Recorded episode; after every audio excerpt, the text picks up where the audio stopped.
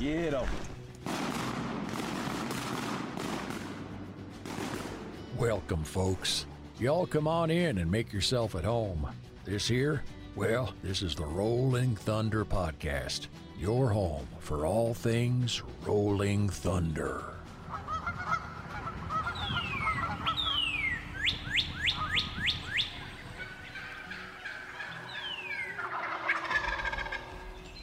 This episode of the Rolling Thunder podcast is presented by Mossy Oak Camouflage because everything is better in Bottomland and Lucky Duck Premium Decoys, masters of deception. Welcome to another episode of the Rolling Thunder podcast. Again, we're at Feathers Chapel. Spence, what's up, man? Yo, yo, yo. How are you? I'm doing great. We're my buddy and I are heading to Kansas Thursday night. He, he said, "Hey, let's you know we need to get together and we need to plan a Kansas trip next year." I was like, "That sounds cool." And then he texts me a couple like a couple hours later and says, How about this year? "How about now?" Yes, those are my favorites. so you know didn't didn't really have it in the plans, but we just said, And are y'all going to Okay. Kansas like to see the migration of uh, of the you know sandhill cranes, or what are y'all going to Kansas for? "Go try to get our first Rios." I love it. So love it. Speaking of first, do you know what we have right here in front of me? This is the 2021 bottle of Wild Turkey 101, Mm. which is a relatively uh, quasi spiritual. yeah, we need the full. Uh, Get your mic down there. uh, for the for the poor. We have not been together uh, in the same place long enough to toast the King of Spring, and and this was your first this year, Was and uh, so these uh, what do you call these kind of glasses? Is there a proper name for them? I'll Like, probably call them a tumbler like a okay. or a highball. Well, well, these are best I can tell. These are from the early '50s. This was my great grandfather, whom I'm named after. Whom? Who?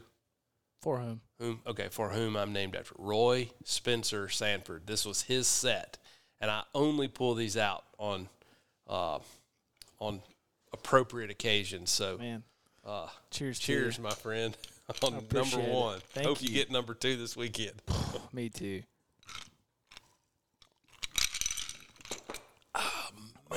Woo! Feels like turkey season. Yeah, you don't normally drink this late during turkey season, do you? who's, who's asking? oh, I'm just kidding. Uh, I don't usually drink Wild Turkey 101 over the rocks during right. turkey season. But it's, I appreciate it, man. That's worth every every bit of it. But uh, well, speaking of memories, Uh oh. so I, I was home. So for those of you who don't know, which is most everyone listening to the podcast, Yeah. my aunt Deborah uh, was Spence's high school English teacher. Yeah. So she was she was going through some things today. Oh gosh, She pulled out no something. she pulled out something, and uh, something I think that you'll really appreciate. And I haven't shown this to Spence yet, Uh oh. Oh, cool! but it's something he wrote as a 16 year old. Wow, that's crazy. I still know where all these pictures are. Well, it's good to get the day. originals back there too. But Man, this picture right here, I've posted describe it, it for times. us. This first picture is uh, at the boat ramp, Lake Mm-hmm. Ash, behind Lake Ashball. Um, this is the Winchester boat ramp, and we hunted. That's my dad and my uncle, and that's Sandy, first yellow lab that we had, and that's his. That's Sandy's dad, Will. Um, so that's a father daughter duo there on the on the on the dog front.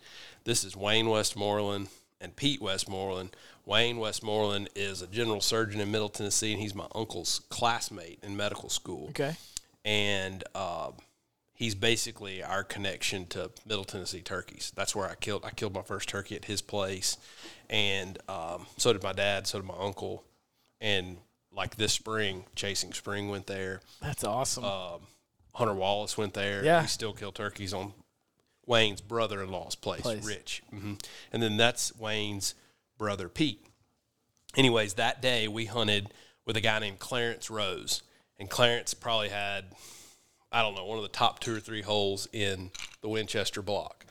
Um, Bobby Joe Willie probably had the has the most famous hole, but Clarence's hole was just as good. He just Clarence wasn't an outfitter; he wasn't a guide. Okay. Bobby Joe was. Clarence's hole, shortly after this picture, was redlined. Redlining in the public woods is when the game and fish or the, the, the game wardens go in with red paint and they paint red lines all all the trees around the perimeter of the hole, and that means that it can no longer be hunted. Like it's off limits. It becomes a rest area. And they would do that whenever the that spot had been manipulated. So if you went in there with a chainsaw and you started cutting trees down, they'd redline it. They'd make it a rest area. You can't artificially. Oh, make it more ducky. So Yeah. check this out. Clar- Clarence, God rest his soul. Uh, it, back in those days, we could go into the holes and clean them out. You could take Okay. a weed eater, so a string trimmer, and and there, one year there was even a rule about like a, a folding saw, like you could cut stuff that was less than two inches in diameter, or Sure. three inches. Like you know, it was a small small stuff, not big trees. um, and you could take four wheelers for a, for a weekend or two. There was always a period of time. Well, Clarence would go into his hole with a tractor and a box blade, and he would grade the bottom of his hole, and it would be flatter than a pancake. I mean, it was unbelievable. It was like hunting in, in the prettiest private place you ever been. That's incredible. That's not why they redlined his hole. They redlined his hole because he cut some red oak trees that were big around as this kitchen table, and he was hauling them out and selling them. well, he had bar stools, like not bar stools, but like bar stool chairs with like with the back on them, yeah. and had had uh, I'm sure they were beautiful. the the hole was unbelievable.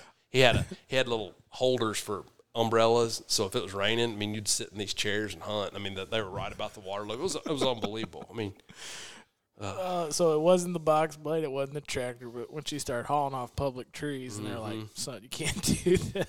this was in Brinkley, Arkansas, on DeView, right off DeView at Mill Lake, and uh, that's pretty crazy. That was my first pickup truck right there, old F one fifty. Where's it now? Uh, it's been gone a long time. That was an that was an eighty five. Well, I wasn't sure if it ended up on a farm somewhere. Somebody bought Not- it as a knocker. I, I don't know. Dad sold it. Um, and Is that your and then Bronco? this no, this was my dad's Bronco. This was totaled on he, he totaled this truck on the way um, on on his way hunting one morning. It, it was it iced over about Hmm. halfway between West Memphis and Brinkley. He ran off the road and they crashed real bad. They got out of the truck, got the dogs out of the truck, and a semi wiped that truck out. Like the semi came down the backside of Crowley's Ridge. Oh my goodness! And the semi fell over and slid, and they ran and got out of the way, and it just smoked the car. Anyways, That's one of those. Another one of those moments when you just know the good Lord is yeah, taking this care of you. that's our preacher, Dick Sisk from Broadmoor Baptist Church, Okay. and uh, I still have that Columbia parka that my dad's wearing. I still have that jacket as well. That's a banded greenhead.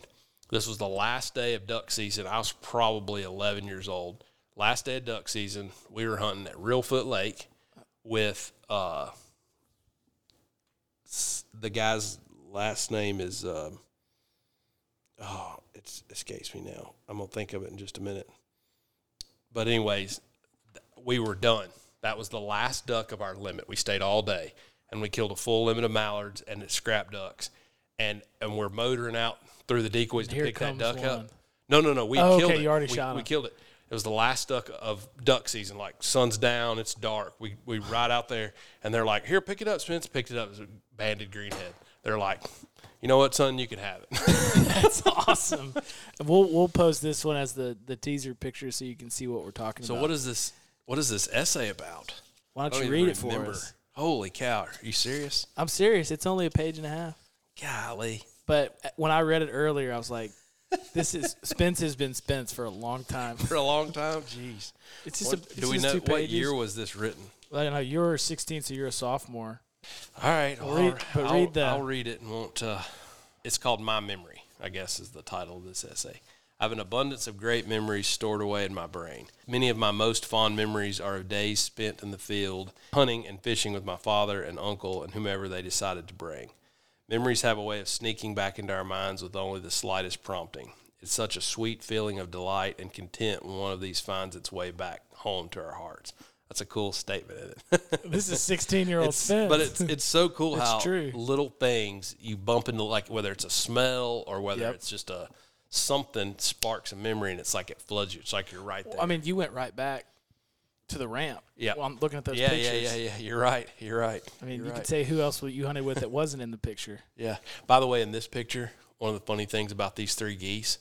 So I'm shooting an over and under shotgun right Notice, there. yeah, it's over your shoulder. My uncle shot an over and under, so I had to have an over and under. I wanted to be just like my uncle. These geese came by, and we never shot dark geese or never shot honkers Yeah. at this place. We were hunting in a rice field, and these geese flew over right before shooting time, and I killed two of them.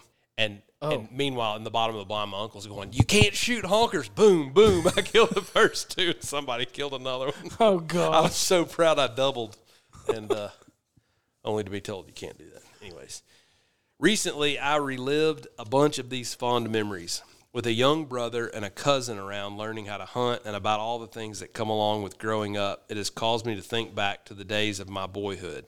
I'm 16 years old now, and each time my father asked my little brother if he'd like to come along on a hunting trip, the joy and anxiety that shine in his eyes spark memories left and right for me. I can remember the thrill of waking up before light and putting on lots of long underwear and socks. I can also remember the pride I felt as I got to hang out in a duck blind with four or five of my dad's friends. Standing there soaking wet, freezing to death in the cold, waiting for the sun to wake up and shine, I was an equal with any of the grown men out there, or at least I thought I was. I waited with the same feelings of excitement about hearing the wings of ducks you know are there, but that you can't see, as any of the men around me did. Looking back, I'm so grateful to the men that I looked up to during those early years. Each one of them acted as if and treated me as if I was a grown man, just like the rest of them. They could have easily treated me as any normal kid and ruined my love for the sport. I'm able to enjoy one of America's favorite pastimes today as a result of a handful of old duck hunters who had enough humility to treat a snaggletooth eight year old as if he were a real man. I did have some snaggle teeth at eight. Big chompers up front. the memories of these men, some of whom are now dead, is one of my most treasured gifts from the Lord. Somewhere out there now, I know that an old duck hunter sits by a slow burning fire with a sleeping Labrador retriever lying at heel, remembering back to his boyhood and the men who helped shape him into a grown man, while a sloppy haired, snaggle toothed eight year old boy stands beside his father and friends, beaming with pride while in a duck blind waiting for their quarry. The respect these men showed to me when I was so undeserving will remain with me forever. I don't think I could ever consciously make a young kid feel like he's not special. The fact that I was treated with such respect by men much older and wiser than I instills the obligation in my heart to make sure each child I come into contact with feels like an equal. I firmly believe that, second only to a few things, my memory is one of the greatest gifts that God has given to me. I beg you not to take your memory for granted and to do all you can to help that snaggletooth, sloppy haired kid grow to have sweet memories of his own. That's pretty wild. It's pretty awesome. So, 16 year old Spence. Well, that's pretty wild. That was not what I was expecting you to pull out of that What did you expect? It did. It does say know. Memphis title. I didn't buy you I a house. know. I'm sorry. I thought about it. You bought you a house. That's I did good buy. enough. We did buy a house. We're we're getting it painted now. I'm done painting. I don't paint anymore. Painted my parents' house. That old, like, no, attacked by wasps and the whole deal. But anyway, so I figured you you'd get a kick out of that. It's pretty cool though because it is, you know, I'm 39, so that was 23 years ago. But one of the things I remember about my childhood was that um, none of my dad's friends treated me like a little kid. Yeah. and I just all that always stuck with me, you know. And um, I don't know, I'm, I probably have done, I probably have made a lot of little kids feel like little kids.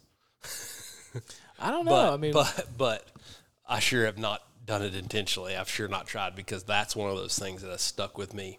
It still means as much to me today as it did back then.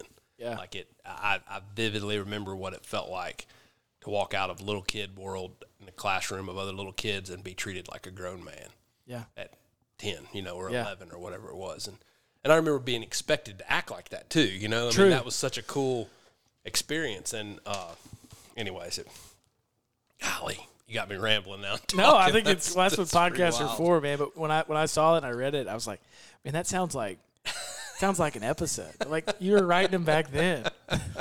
the journal's been around for a while. It's been around for a minute. I wish I I wish I had somebody in my life that made me sit and write stuff like that more often because it it's it's a weird therapy to put your thoughts on paper and in writing like that, yeah, yeah, as you well know. I do. So, I guess switching gears a little bit. So Kansas, Mm-hmm. I feel like there's other people who, whether we talked about freelance duck hunting in North Dakota, kind of Mhm. gave some advice for that. You got any? You got any wisdom to impart on anybody who's hitting the road and going after long longbeards in Hmm. foreign territory? Yeah. Um, so the name of the game in Kansas is trees Okay, and water, like like big water or like just farm like ponds? liquid water. Like, I mean, I don't really mean farm ponds. I mostly mean creeks. Creeks. Okay. Um, mo- and the reason I say farm ponds is I don't mean farm ponds is because most of them out there are artificial. You know, they're cattle ponds. They're just Sure. little drainages that somebody's dammed up. Um, but they don't usually have trees around them because they're artificial. You know what I mean? yeah. And they got cows, and so they're. But I'm talking about drainages, creek bottoms, Yep. um, and they're they're easy to see on an aerial because there's trees around them, right? Yeah. I mean that's where um, just how the good Lord designed the topography. Um, but that's where turkeys live. It's where they roost. It's where they nest. It's where they it's where they're at. And so, if a man's going to Kansas looking for public turkey hunting, there's lots of ways to do it. You can put a decoy out there and sit there and call and deer hunt them all day, which I think is boring. Um, I have done a lot of that in my life. It's life. a long way to go to sit. It is. Although I would, I will say that if you're going to be out there, you might as well be hunting while it's daylight. So if you Yeah. don't feel like walking and don't feel like driving, you ought to find you a spot and just sit. Sit. I've taken a lot of naps during the middle part of the day, and I've killed a lot of turkeys at one o'clock in the afternoon just because I didn't want to take a nap in the hotel room. You know, Sure. you ain't gonna kill one on the couch or the hotel room. Um, so you Definitely can not. you can take a nice nap in the shade, you Yeah. know, in in a in a uh, on a walk-in area. And so, anyways, the the way that I do Kansas, if I'm or any other western state, okay, if I'm going out there to public to hunt public, the way I do it is I pick a city that's got a restaurant, typically that's open late enough to where after it gets dark, I like to allow myself enough time to roost a bird if I need to, and still get back to town and eat. Because I find that if I go to sleep on an empty stomach, it's a bad deal for me. The next day. Yeah, well, that night, the next day, I'm grumpy. like Spence needs calories. Fair enough. Bad I think I said everybody. this about North Dakota Well, you said you needed food, a shower. and a toilet. Yes, those things. And the toilet is the least important of those three. okay. Food and shower are very important, in my opinion. Uh, I'm not a sleep in the truck kind of a guy. Um, but so I try to find a hotel. I try to find um, a restaurant that's going to be like, even if it's just a, you know, not much of one, but I try, I like to sit down and eat a, eat a hot meal. Um, and then from there, the way that I hunt is, is I just, I find a, a, a path that I can go and I'm essentially trolling just like you would for blue marlin or anything else. I'm trying to make a big, giant, sweeping path through their area. And so I'm, I'm not going to necessarily like pull up to a walk in area, hop out of the truck and yelp from the truck. But I'm not going to also, if it's a 500 acre piece, I'm not going to also walk the perimeter of the whole thing. I'm going to try to like either walk through the middle of it or Yeah. cut across a corner or walk a drainage or something um, because I can call far enough to, you know, To make up for that, you get on both sides. Exactly. Yeah. And so I try to I try to strategically use my time and I'm just literally marching basically trolling looking for a hot bird. Rios are notorious for walking um, giant loops and they're real notorious for basically doing the same thing every day in a pattern. And so some of those walking areas don't have um, good roost trees on them. Some of them do. If it's one that doesn't have a roost tree on it, but there's a roost tree a mile away, there may not be any turkeys there until nine thirty or ten o'clock in the morning. Because they got to get there. Exactly. Yeah. And so those, those kind of spots are actually the best ones because most hunters, like word gets around, eh, there's no turkeys roosted there. Everybody's trying to turkey hunt like a regular dude from the south. Like they go to a spot, they listen, they don't hear anything, they pack up and move. Well, that may just be a spot where a bird cuts through there in the middle of the day. Yeah. Um, well, it's like what uh, Dr. Chamberlain was saying when we were we were talking to him a few weeks ago. It's just you're not on his schedule. Yeah, I and, think re- that's and if you'll remember, he said something to the extent of the the radio collar studies on Rios and Yeah. Are almost irrelevant because they they just they literally show the same loop. They're so patternable, you know. Um, they tend to walk. That's so weird. I wonder what makes Easterns different Uh, in that regard. I'd say cover and people. They're just getting hunted a lot more here. really? Well, I mean, every block that of woods it's got a turkey in it, you can It's hear it getting from.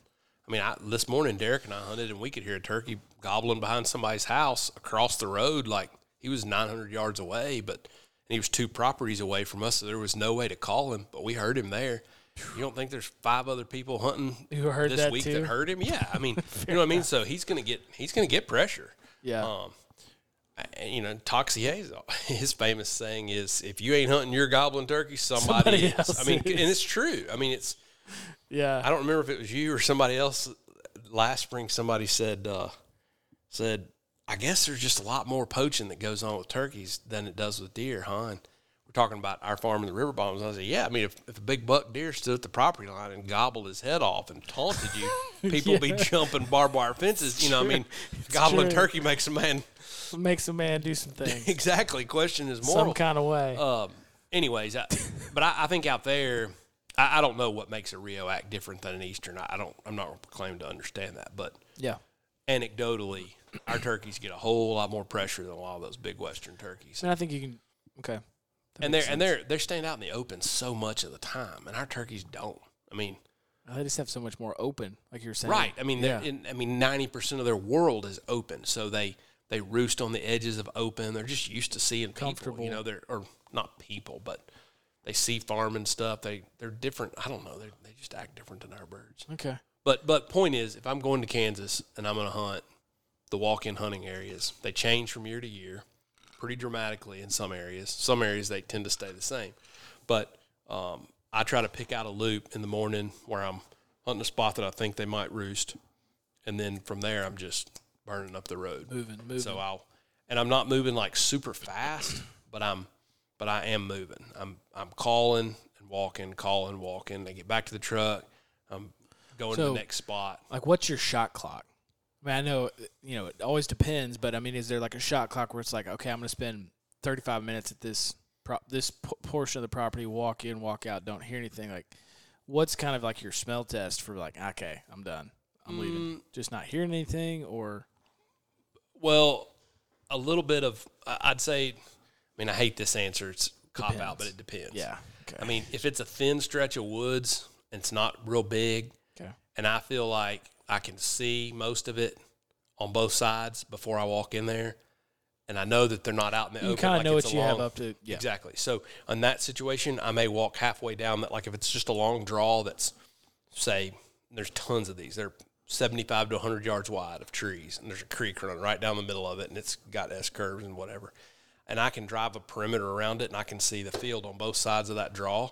And I know that there's not something obvious standing out in the draw strutting. If there's a strutter out in the middle of the draw, I'm going to get on one end of the draw. I'm going to walk up the draw and get as close as I can to him and I'm either going to shoot him when I crawl out of the ditch, just sneak on him, or I'm going to sit down and try to call him. But I'm going to try to get as close as I can before I call at him. got it. That, that's obvious, right? That's just that's just a surprise sneak attack, right? Yeah, The, um, but but if if I don't see something obvious, sure. then I my mean, ga- optimal is strutter in a field. Like I can hunt, I can hunt that. But I guess like well, finding optimal. Optimal is a strutter about ten yards off the edge of the woods with a deep ditch, and you can just like get out, and crawl down there. When you pop up, boom, shoot. It's like the in one that you shot with the Crocs when you were in the Hundred percent. yes. I was actually sitting on the edge of a public place, and Yeah. um, Joseph and Torrent were trying to kill a bird that we knew was coming to roost right there, and three birds just cut across this field, and there's like a twenty foot deep ditch, and I was like, "Oh, you are so dead." I sat there and waited and waited, And then I texted them and I was like, "Hey, are y'all seeing anything?" They're like, "Nope." And I'm like, "Well, these birds are coming up behind you. You're not going to have a shot at them. Do you mind if I kill them?" Sure. I jumped down there, ra- ran. I literally sprinted 50 yards, popped up. They're at 25. I'm like, "Hmm, which one of you is the biggest?" Boom. I'm really hoping we were faced with just such an occasion. Well, the thing is, out there, I mean, you can literally go all day and not see a turkey and then have something like that happen in five minutes. Yeah. The very first time I went out there with Josh Chriswell, that very thing happened. We hunted two days, did not run into a turkey, didn't see. We saw a couple old tracks, but I mean, we weren't seeing scat, we weren't seeing sign, scratching, nothing. Yeah. And then all of a sudden, at like one o'clock in the afternoon, we were doing exactly what I'm describing. We were making loops through these places, and um, and we're like on our way back to the truck, about 200 yards from the truck, and we just stopped and just kind of courtesy, yow, yow, yow, yow.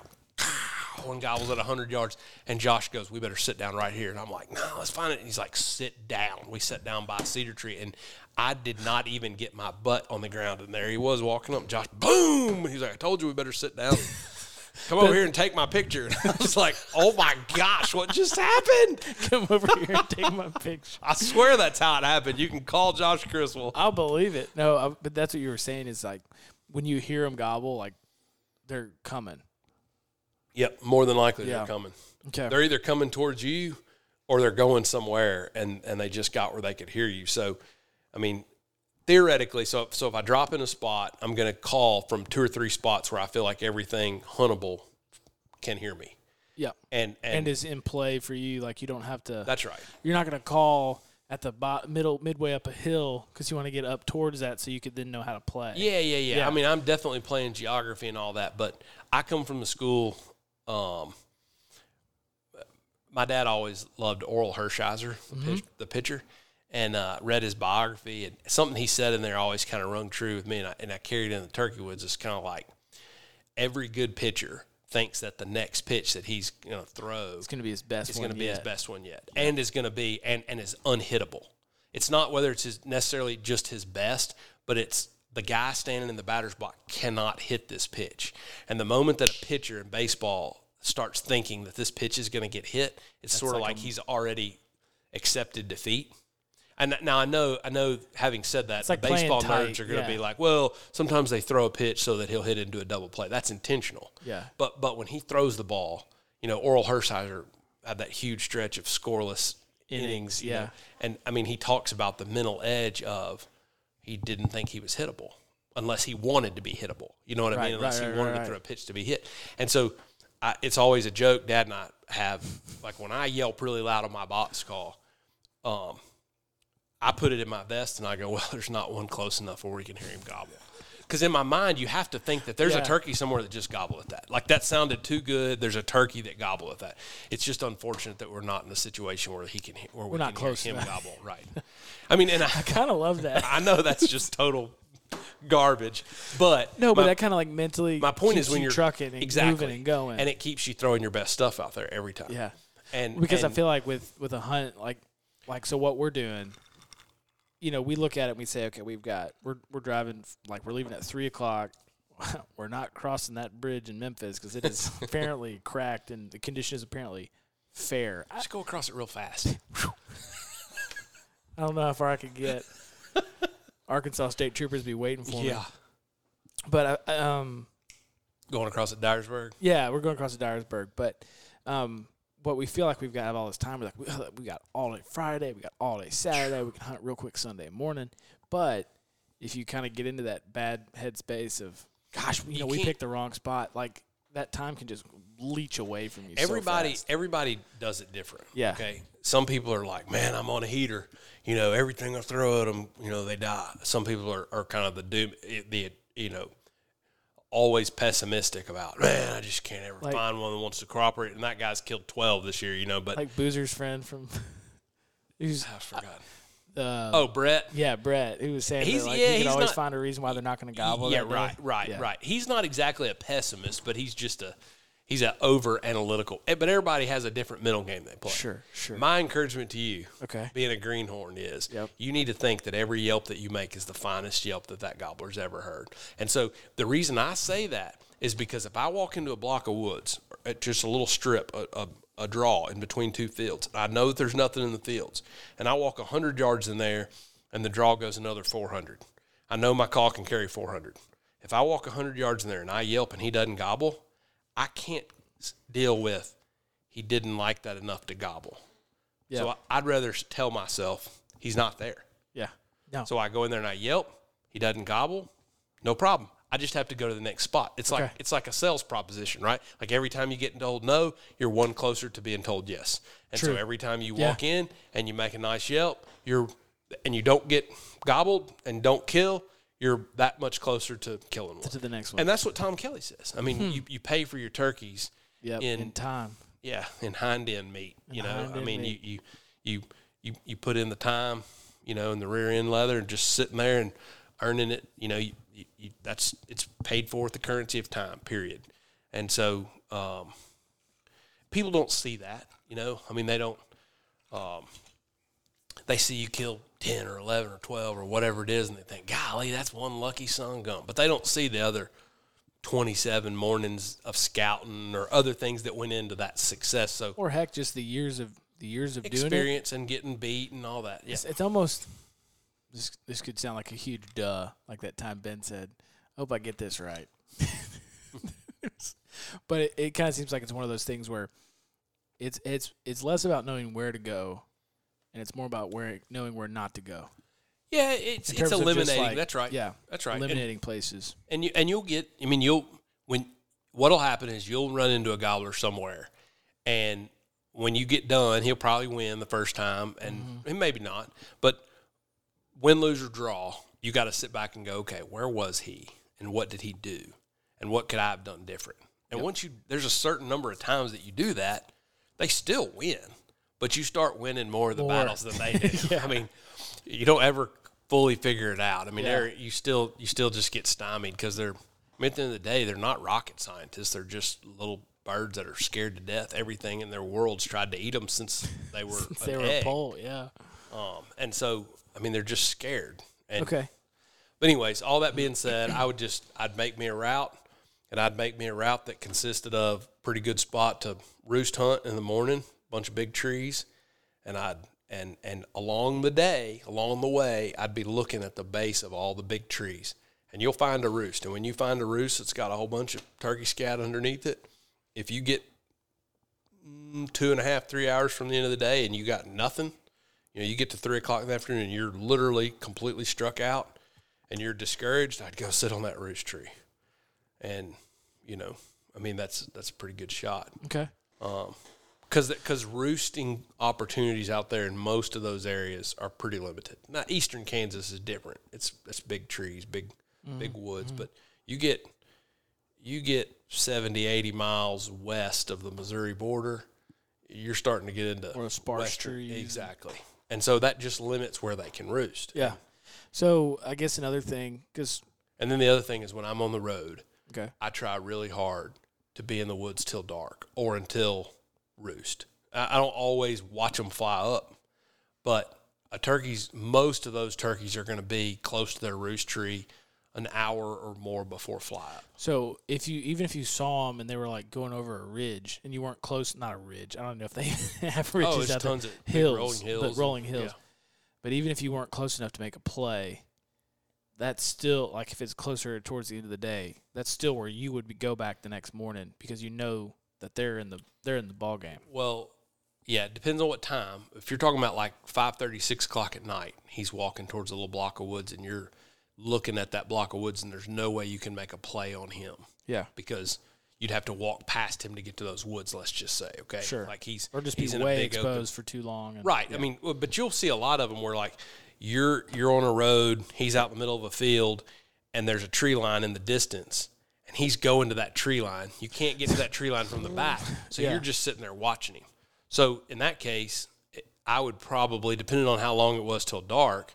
If I knew he was in that field and I knew he's probably safe until fly up time, I'd probably go check some other spots and come back and make sure he roosts there. But if I had the opportunity to watch a bird fly up that I can't hunt, I would stay there and own that bird until I put him to bed on that limb. And the next morning, I'd make sure that he's smelling my breath and his when he opens his eyes for the first Perfect. time. I mean, okay.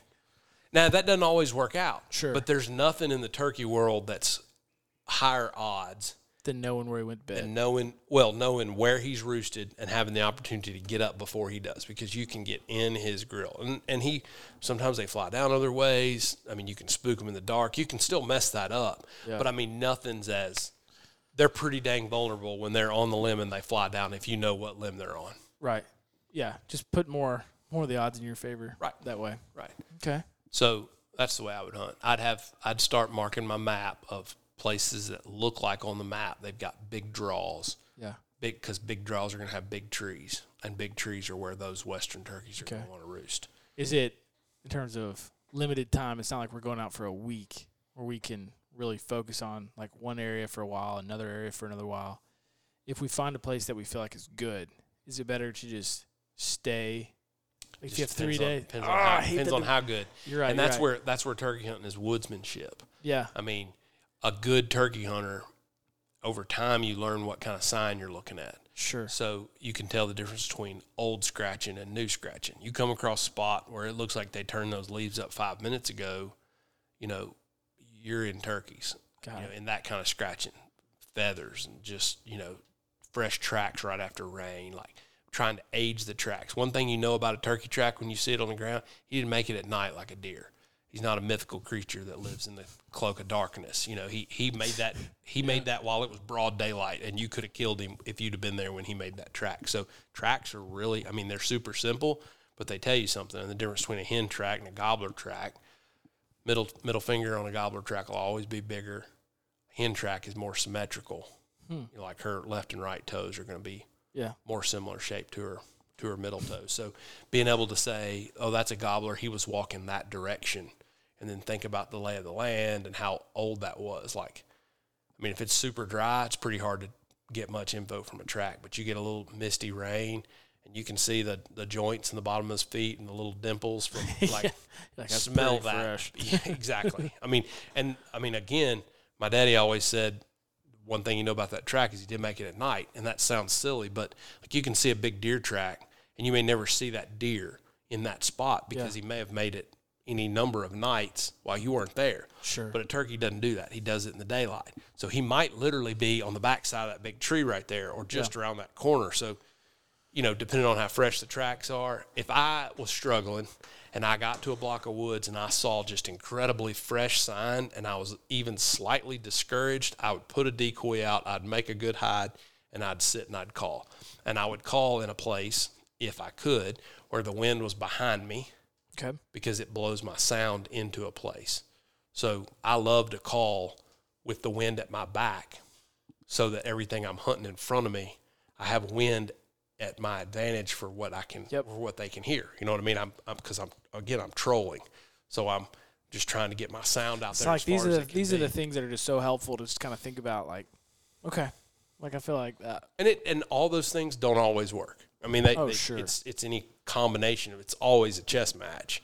But but I mean, at the end of the day, if I pull up to a block of woods and have the choice, if I have equal access from the north and the south, and the Yeah. wind's out of the north, I'm going to start from the north because I've got the wind behind my calling the whole time versus starting on the south. Gosh, that makes a lot of sense. Yeah, Subtle. depends on how much wind too. If it's dead still, it doesn't really matter.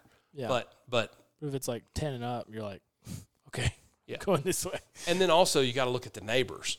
Some places it's obvious there's 20 acres of trees on this walk-in area, and the neighbor to the north has 500 acre of just a square of trees, and the neighbor to the south has nothing. Well, more than likely there's going to be a turkey in that 500 acre block of woods. May not be a gobbler, but there's going to be a turkey up there, and hmm. you know because there's cover. Versus the guy to the south is pasture, and then and then you got pasture and ag like like tall grass pasture probably you know might be a hen here and there but you're probably not going to find a gobbler out there because it's just tall grass i mean it's i mean he, he might walk through it but more than likely he's going to be in an ag field somewhere that just had corn planted you know or tilled up dirt like they like clean stuff you know Yeah. Okay. It's a lot to work with. i mean Yeah. the coolest thing about turkey hunting though different than ducks different than waterfowl really is that i feel like if if you're out there and you're analytical about what's going on, but not don't be so analytical that that you're forcing your lessons. Mm-hmm. You'll just kind of like absorb it. She'll teach you. Yeah. I mean, I mean, you, you'll learn. And now you may not learn on this three day trip. You may go out there and literally get your head kicked in. Oh yeah, I mean, am fully expecting that. uh, like we're you know we're But again, you're you're paying in the currency of time Yeah. at that point. I feel like with, with turkey hunting though, there's a there's part I guess it's different than duck hunting or goose or what anything else like that. Is there? A I feel like there are more things that you can do to level the playing field, meaning because you're both literally working on the same plane. Like you're both dealing with so, like the similar environment. Yes, they can fly. Yes, they can run. But like, they can't migrate.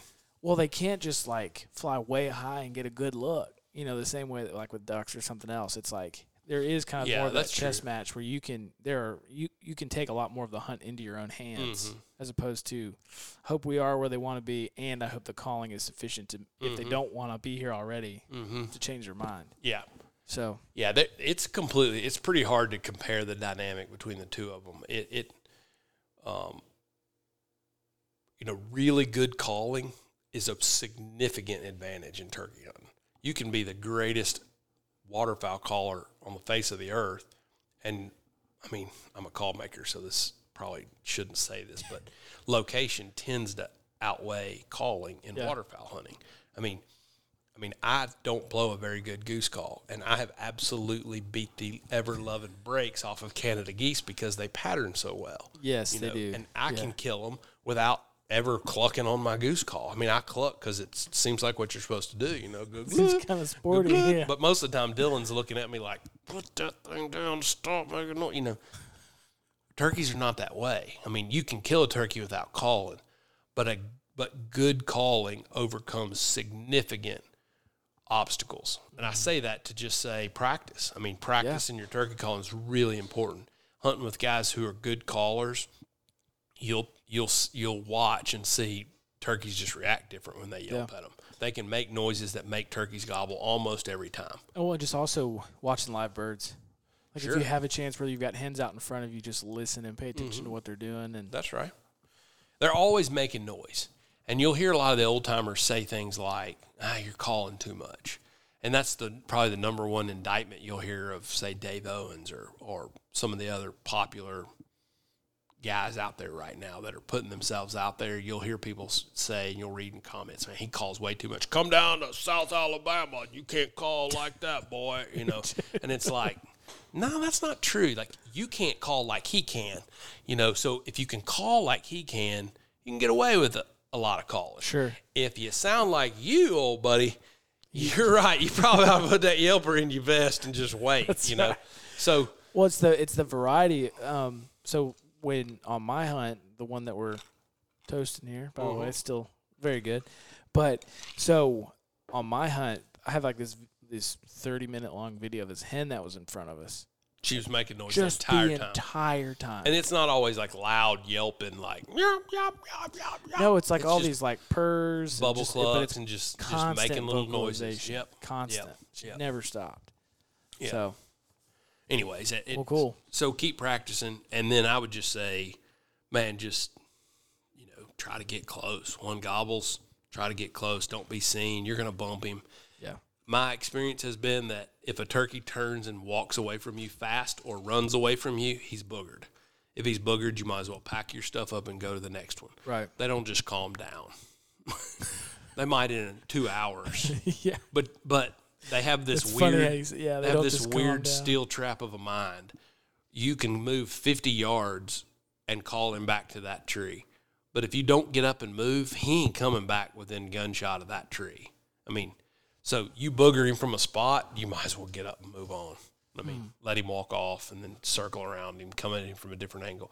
But their their brain can't But if he thinks there's something dangerous over there, Correct. he's like, nope, Correct. no. He, he, he doesn't think, oh, that's a hunter. He's going to make a half circle around me. He thinks some boogeyman's at that tree right there. I'm never going to that tree again. And probably for the rest of his life, I think he walks a semicircle around that tree. I mean, I, I, I legit think that.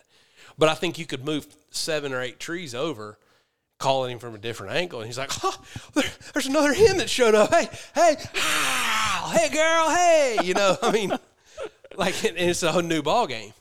Lo- once okay. he calms down. yeah, you yeah. know. Okay, that's a good thing to think about too.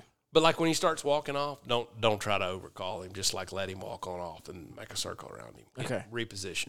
Got it. Super super fragile at that point.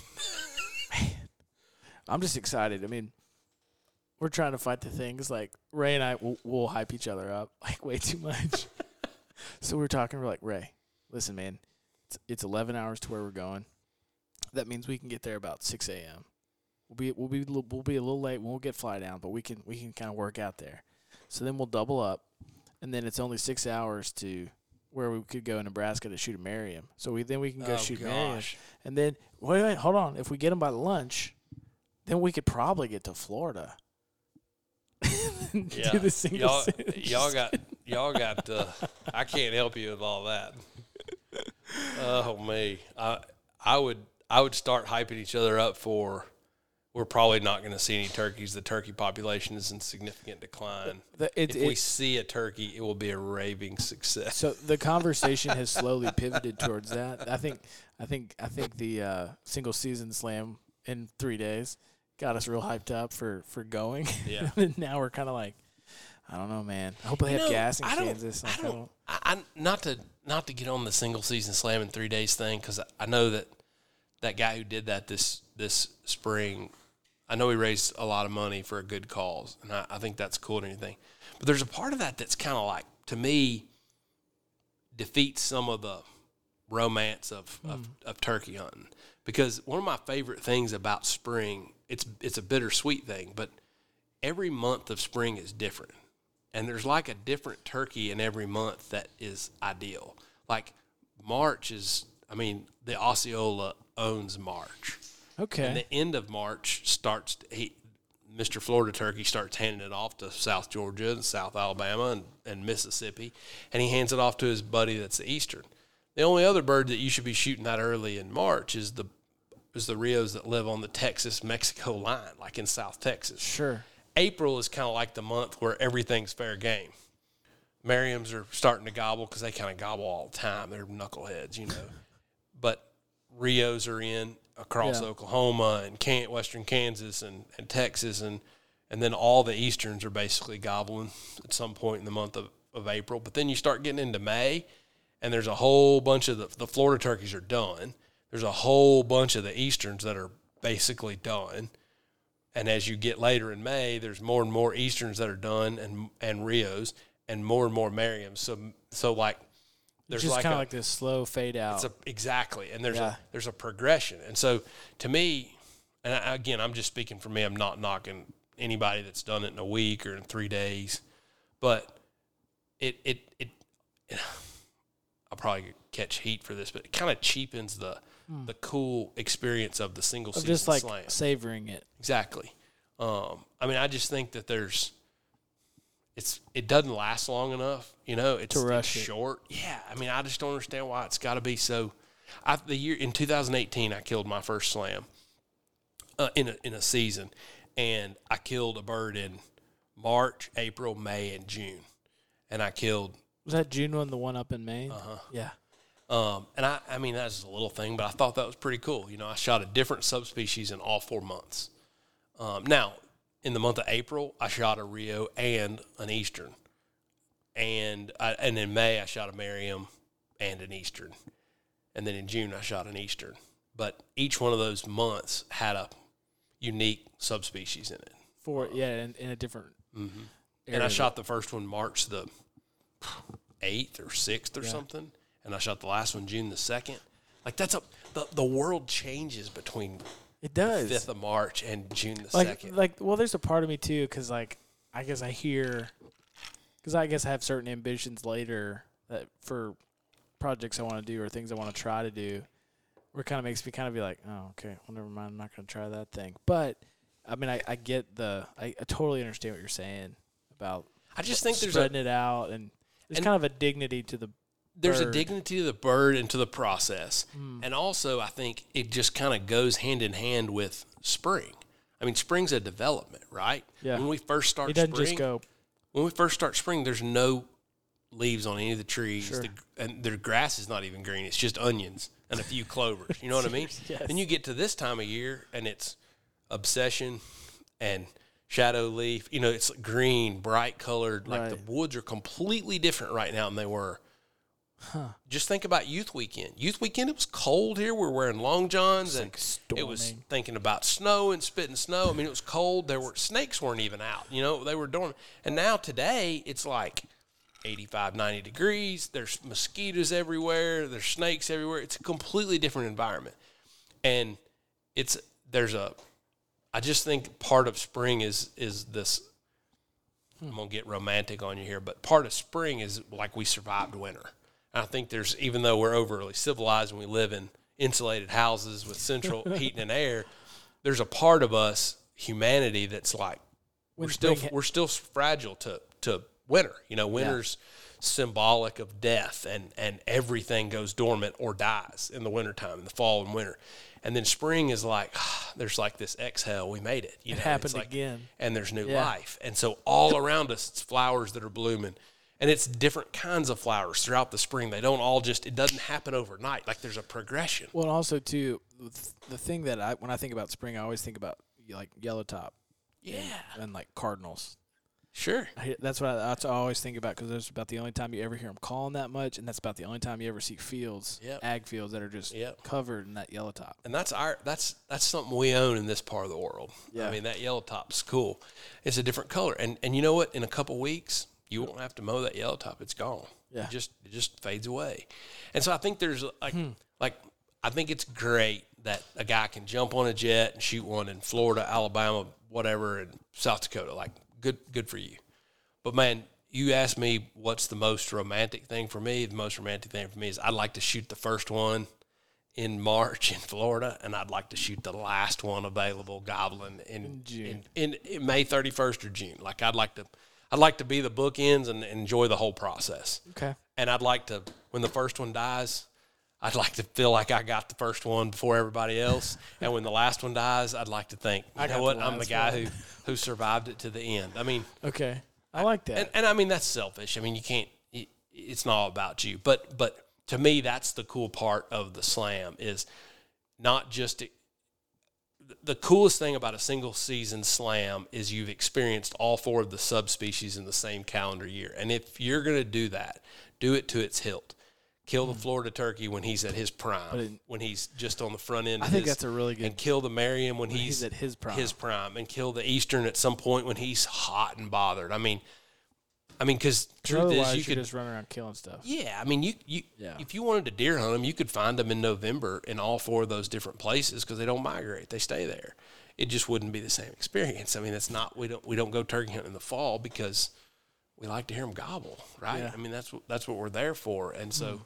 Okay. That's a shift for me. Anyways, I like that's it. that's that's my that's my thought processes. I, I like I like the journey. I think there's there's there's beauty in the journey.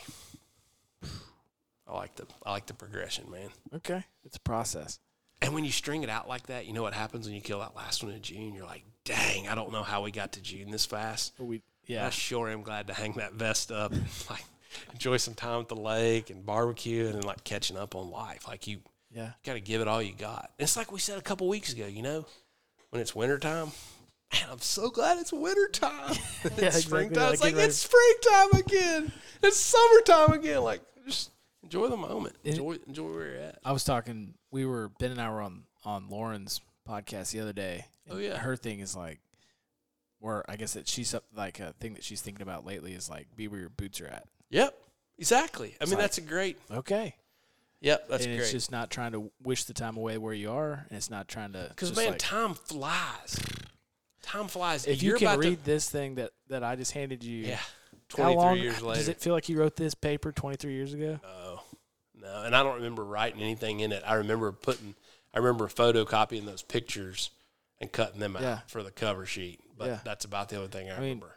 Time really does move. It flies. You're not Yeah, getting more it of it. No, so enjoy it and it does. I mean, yeah, it really does. We're beating a dead horse, but it, it time flies, and you can't. You know, we spend all our time wishing for the next moment ahead of us, and and the, and the older I get, the more I find myself going, "Golly, I just need to savor this moment." You know, I mean, yeah, be where your boots just- are. Yeah, that, that's that's really. I'm embarrassed I haven't listened to enough of her episodes to have heard that a whole bunch. I'm sorry, Lauren, if you listen to this point in the podcast. I'm sorry. But that is very wise beyond her years, and that's good advice. Be where your boots are at. Try to take it to heart this season. So, Good. speaking of uh, going to bed, Is it time? I think it's time. Bad segue. But uh, is there anything you want to, as a final note, final hoorah Oh to man, I don't know. Things are, man, things are hopping. We're uh,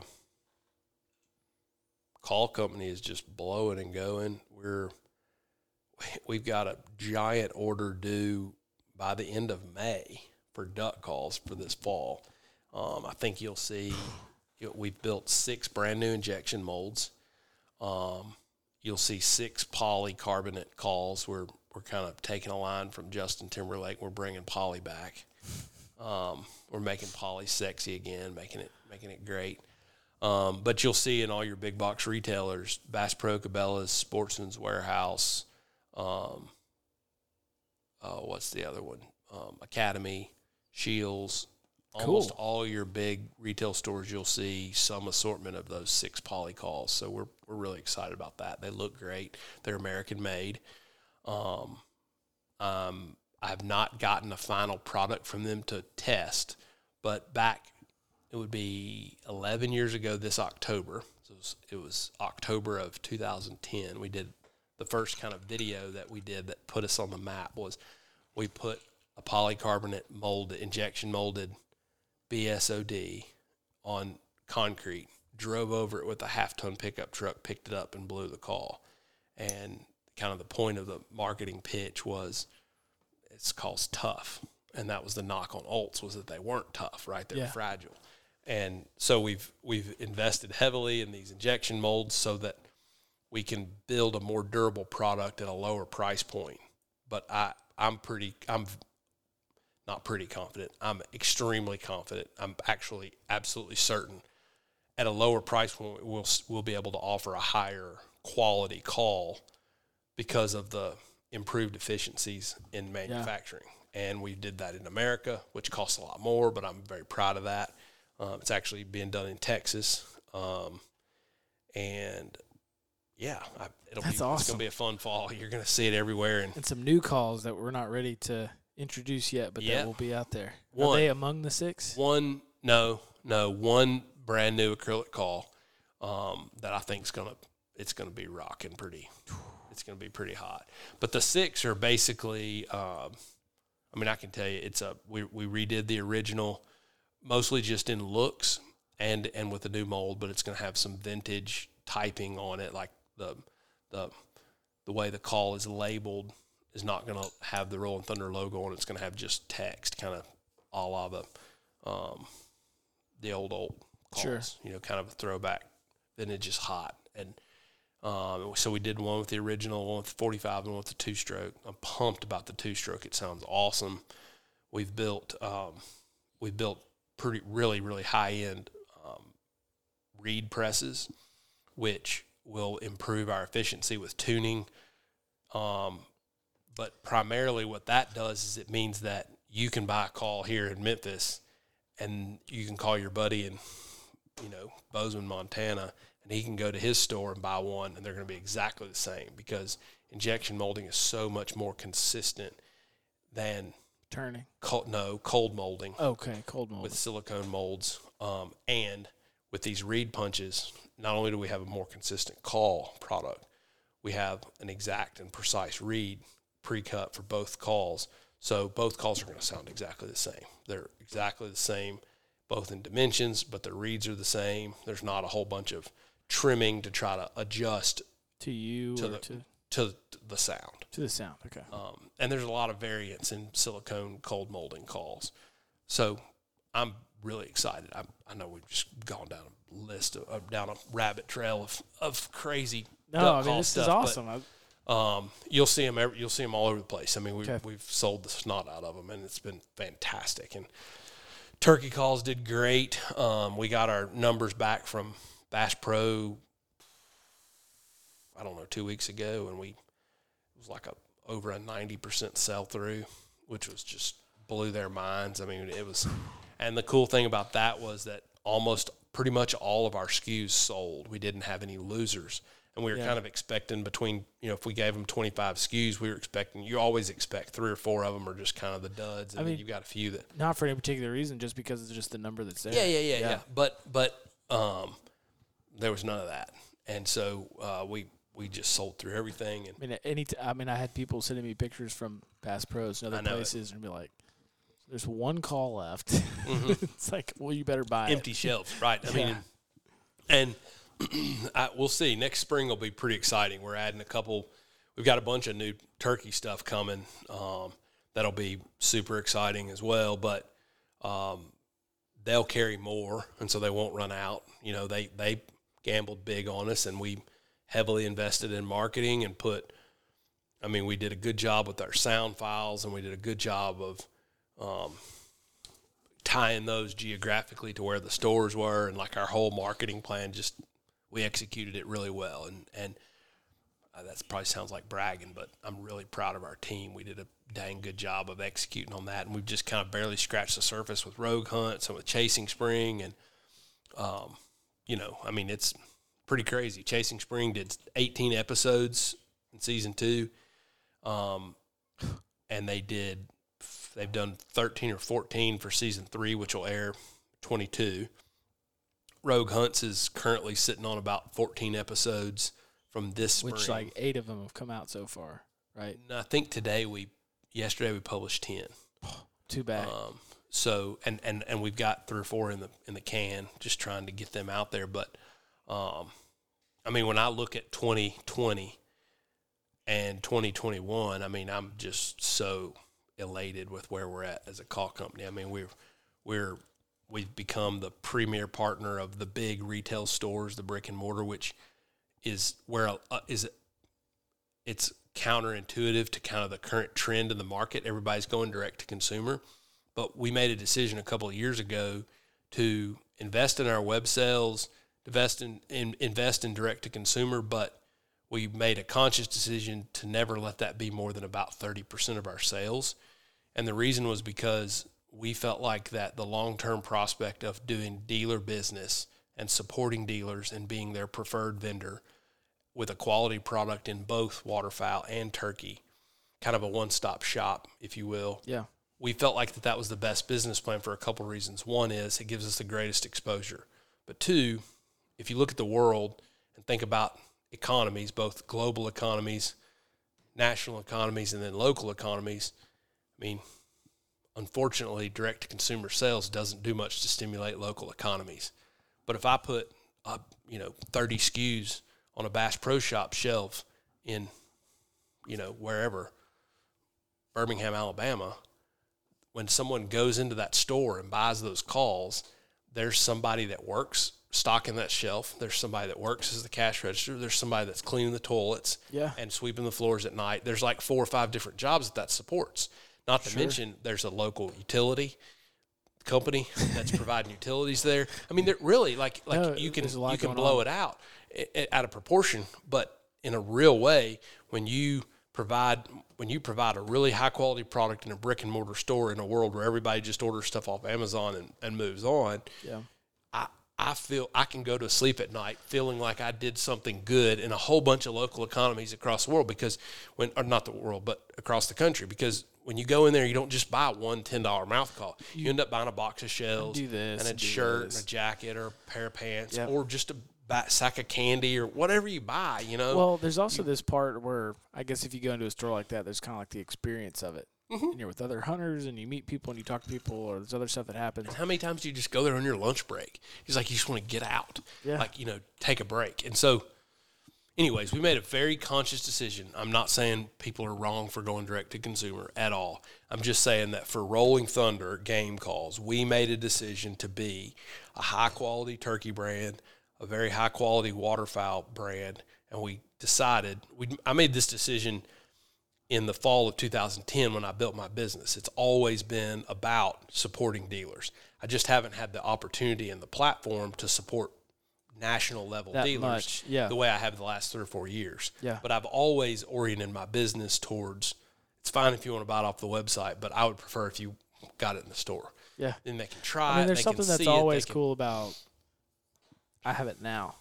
it's something Yeah. about like picking it up, get it on the shelf, Yeah, get in the car, yeah. popping it in. And I mean, how many times do people they're hitting the road, they lost their mouth calls, they whatever they you know they swing through, or they know they're going to see somebody and they call and they talk and for long that guy's like, hey, swing by and pick me out of blah blah blah, whatever it is, whether it's a call or bullets or Yep. you know, or so.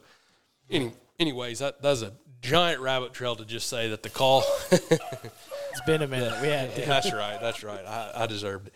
I earned that one. But the, the call company is just doing great, and I'm awesome. I'm very excited about that, and I'm um, so proud of our guys. We're between Aaron and Russ and Jake um, and Morgan and Miss Wanda. It's crazy. I mean, that's that's five people. five five people that are full time, you know, working in the call company. And I remember when it was just they would be glad to do it. I mean, um, I, you know, it's it's it's still just uh, it's hard for me to when I see it. I I, I feel like an old man when I walk through there because I'm just always like, man, I can't, can't believe there's more than one person doing this. I can't believe it's not in the garage, and I can't. I mean, because I'm so like it's just. Well, just walking back to where they all are on the shelves.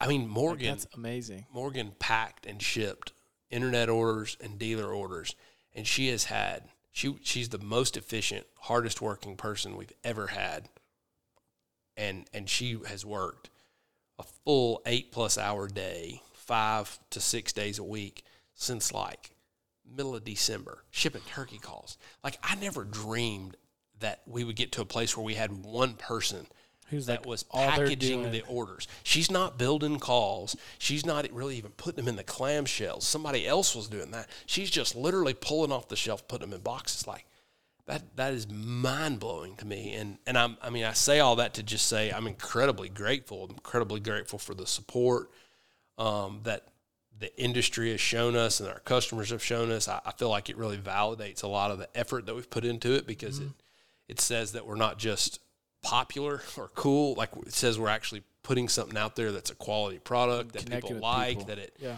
you know it sounds good and and all and it's effective, all that kind of stuff. And um, I mean, there's so many people that deserve credit for that between Adam and John and Josh and Hunter and I mean all the hunters. Wallace, many Phelps. I mean, just you can go down the list of. I've, I'm sure I just left a couple of them out, but um, yeah, man, we've really chased this rabbit around 27 circles. But I, I I am very genuine when I say I'm incredibly optimistic about the future, and I'm incredibly grateful for where we're at right now because it is. I, couldn't have in my wildest dreams imagined that we would be where we are in 2021. I mean, it's it's It's been a big year. so look for look for calls. They're shipping out the end of May, waterfowl calls, and they'll be available in all those stores. I guess in July, June, July. Okay. So Cool. pretty sweet. Awesome. Man. Hope you get one in Kansas, big guy. Man, me too. Y'all got a y'all got a steep hill in front of you. I don't think you know what you're getting into. we don't. That's good. We don't. That's the best kind because you're just because you're not dumb enough to know you shouldn't do it. So That's exactly right. it might pay off. she'll It might she'll not. teach you, and man, at the end of the day, a thing accomplished is sweet to the soul. Sweet to the soul. Nothing worth having comes easy. Man, that's awesome. Here's to another one. Hey, cheers. Thanks for joining us for another episode of the Rolling Thunder podcast. See you on the next one. See you later.